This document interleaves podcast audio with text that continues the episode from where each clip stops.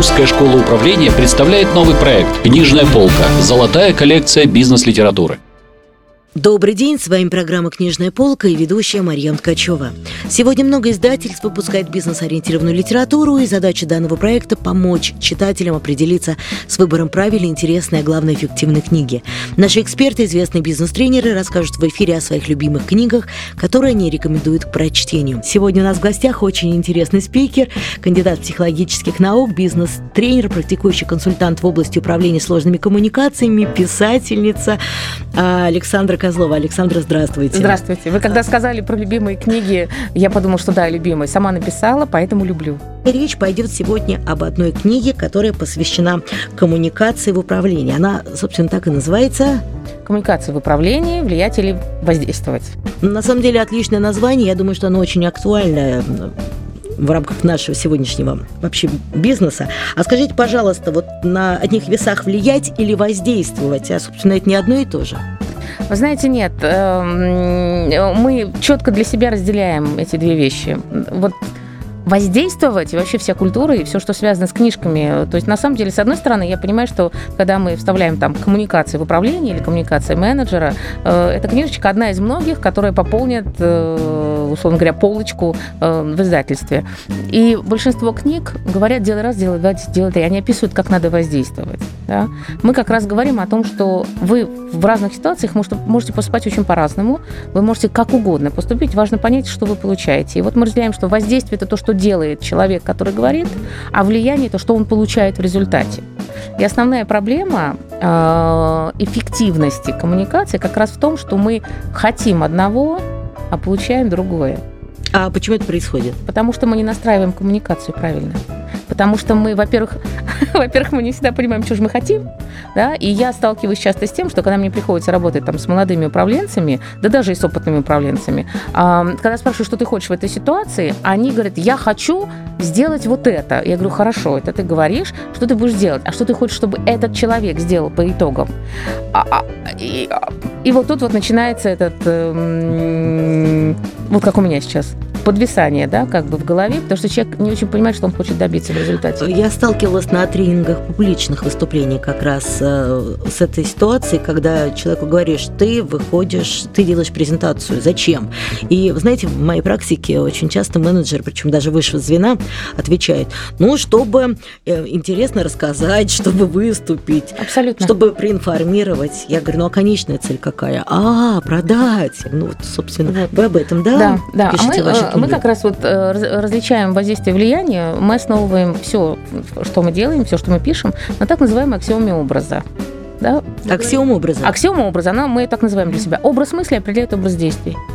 Если мы хотим, чтобы человек делал то, что э, нужно организации, например, в данном случае, если я управленец, тогда он должен определенным образом мыслить да, потому что то, что у него в голове, определит у него ответ на вопрос, а что же мне теперь делать. Поэтому, если мы хотим влиять, мы должны создать у человека определенный образ мыслей в голове. Как следствие, коммуникация должна создавать нужные образы. Как мы это сделаем? Масса инструментов. Вот тогда мы идем в книжный или там библиотеку и читаем, что люди делают. Но они делают это для чего? Для того, чтобы создать нужный образ в голове. Вот в этом принципиальное отличие воздействия влияния. В вашей книге есть инструменты, которые как раз помогают э, не говорить, а делать? А, есть. И многие из них э, как раз э, описаны нами с, вот, с той точки зрения, что не, на, не нужно применять их так, как э раз, два, три. Там где так, если вы хотите вот это, тогда стоит говорить до тех пор, пока вы не получите вот такой... Ну, и, и если возвращаться к тому же публичному выступлению. Да? Есть определенные технологии, основанные на трюизмах. Эм, да простят меня э, слушатели, но даже просто если вы копнетесь в, том, в том же интернете, вы найдете цитату, которую приписывают э, одному из нацистских идеологов, а она звучит примерно следующим образом. Дайте мне любую аудиторию, два абсолютно противоположных высказывания, через 20 минут эти люди будут делать то, что я скажу. Это, это технология. Но она не говорит о том, что ты две минуты говоришь вот это, потом две минуты. А, а там говорится так. Вы даете одну фразу и говорите до тех пор, пока группа с вами не согласна. А можно таким образом воздействовать? Э, влиять. Ну, то есть влиять. Да. То есть это своего рода как метод заигранной пластинки, когда ты каждый раз повторяешь одно и то же? Карфаген должен быть разрушен. Известная история, как влиял на, на, на Сенат один... Ой, да простят меня историки, я не помню кто. Да, э, кто-то из полководцев, да, когда он говорил, Карфаген должен быть разрушен, это, это повторяющаяся была фраза, и она создала определенную мысль в мозгу, образ, который должен получиться. И тогда люди стали, что мне сделать, чтобы Карфаген должен, быть раз, должен был разрушен. Вот это вот э, технологии влияния. А, другое дело, что э, они могут быть разные по моделям, это могут быть манипуляции. И часто, кстати, манипуляции и влияние люди ставят знак равно. Нет, да? Модели влияния 5 мы их выделяем. Есть деловая, когда мы откровенно разговариваем. Есть формальная, э, ну и так далее, идеологическая для публичного выступления. Об этом есть написано в Да, да, да. Это есть. И, и мы как раз говорим о том, что менеджер силен, когда он э, вариативен в этих моделях. Потому что если он по-разному может создавать у людей нужные образы, мысли и действия, тогда он эффективен. Хорошо, есть определенные техники, которые помогают человеку воздействовать на аудиторию. Но ведь одних влиять. техник мало. Хорошо, влиять на аудиторию, да. но ведь одних техник мало. Нужно еще прокачать какие-то ресурсы. Или, может быть, кому-то, ну, как Остапу Бендеру, например, такие таланты даются от природы. А... Ну да, где-то это талант. То есть кто-то делает это, а, ну как бы говорят, родился, да, с измысла впитал, используют эти приемы и получаются. До тех пор, пока не найдутся люди, на которых это не сработает. А такие бывают? Абсолютно. Бывают люди, которые понимают, они выросли в другой среде, их изначально учили, что если к тебе вот с таким заходом, то это явно на тебя воздействует, и значит ты уже защищен. Если говорить там, возвращаться к логике Остапа Бендера, мы, конечно, с детства, с измольства, да, впитываем некоторые а, приемы, способы воздействия. Практика нам подтверждала, что они результативны, то есть мы получали влияние, именно поэтому эти приемы у нас в нашу копилку, да, в кармашках, у нас этих арсенал э, приемов достаточно большой, да, он по разным кармашкам распихан, в нужный момент мы э, достаем. Э, особенность, вот к вопросу, можно ли этому научиться, да, если вы один разок сознательно попробовали, получили успех, ваша голова, э, мозг, да, как бы осознал, ты, слушай, неплохой вариант, и вы этот опыт, как кармашек, да, раз, положили, и у вас расширяется арсенал. Но при этом надо понимать, что э, у того же Остапа Бендера существующий арсенал не всегда может быть силен. А есть еще как бы это сказать, есть ситуации, где эти приемы навесят лапшу на уши, да, как вы сказали, могут не сработать. Потому что он понимал, что достать из кармана нужный камушек, ну, инструмент, нужно с пониманием того, что он, как там назывался это Васюки, да, что это Васюки, что это жители с определенным менталитетом. И что если он как-то по-другому к ним подойдет, это не окажет нужного влияния. То есть он выбрал под ситуацию, под свою цель и под конкретную аудиторию, он выбрал конкретный инструмент. Вот это, наверное... То есть аргументы, то, что... которые повлияют. Абсолютно. Аргументы угу. и способ их подачи. Вот это важно. И поэтому, если мы говорим, например, об управленцах, то инструментов масса да, но мы должны понимать, что вот эта формула э, действует, мы основываемся на такой так называемой формуле гения коммуникации. Угу, что это за формула? Три основных элемента, очень простых, но их мы как раз говорим о том, что люди чаще всего спотыкаются. Первое – это понять, что же я хочу. Не что я хочу сказать, а что я хочу получить как результат моего воздействия, как влияние. Чтобы эти люди, После моего с ними разговора в течение двух месяцев работали на высоком уровне энтузиазма, выполняли повышенные планы при уменьшении, например, там, объема финансирования. Не знаю. Но я четко должен понять, что моя цель – это состояние людей по итогам. Второй компонент этой формулы э, называется так – подчинить действие достижению цели. То есть достать ровно тот камушек из кармана, да, который здесь сработает. Он станет волшебным. А, для этого я должен понимать, что у меня в арсенале, и должен понять, что если у меня нет чего-то такого, значит, я должен это в себе развить. Где-то найти. Да.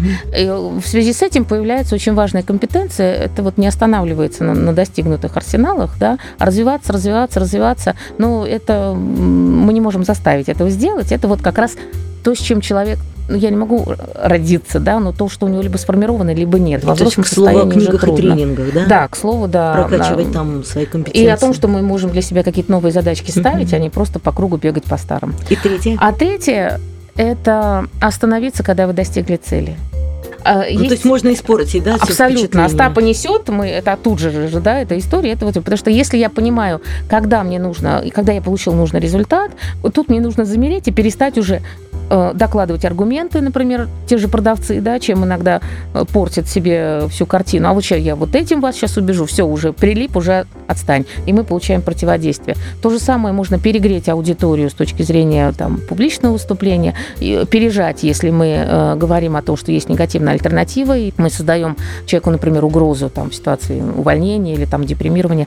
Важно вовремя остановиться, потому что у каждого свой предел. То есть лучше не до, чем пере.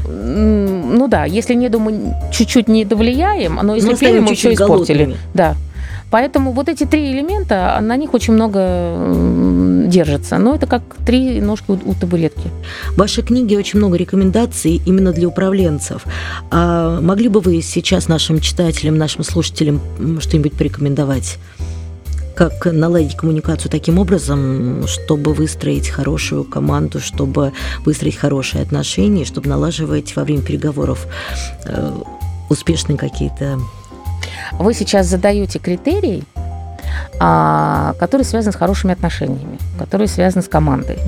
А, если эта цель, да, создать команду или наладить хорошие отношения, тогда э, Инструменты одни, условно говоря.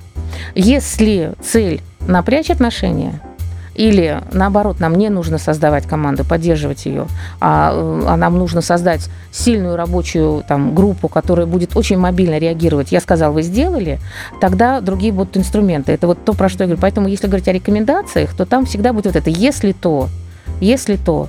Масса, масса всего написано, а, и не только в этой книге.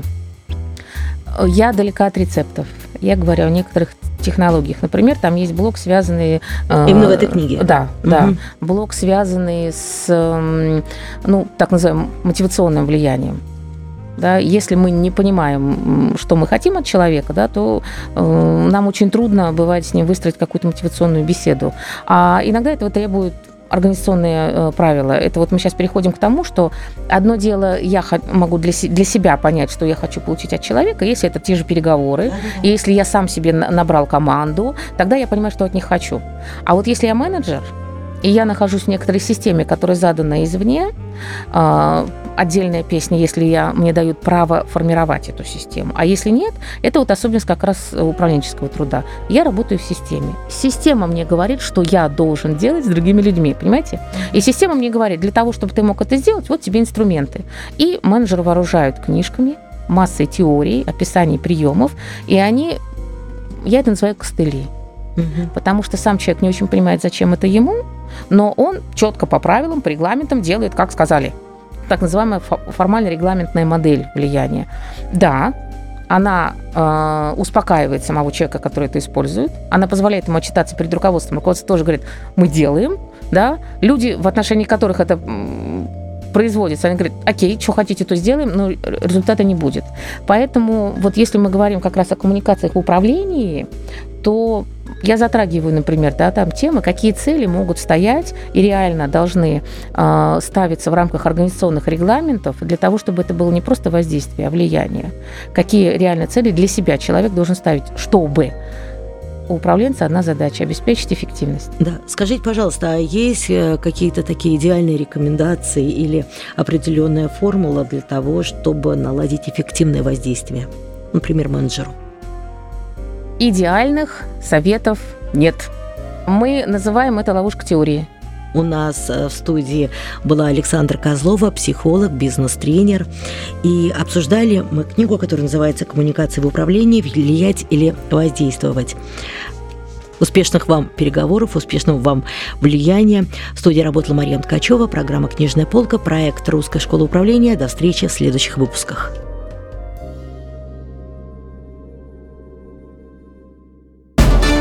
Русская школа управления представляет новый проект «Книжная полка. Золотая коллекция бизнес-литературы».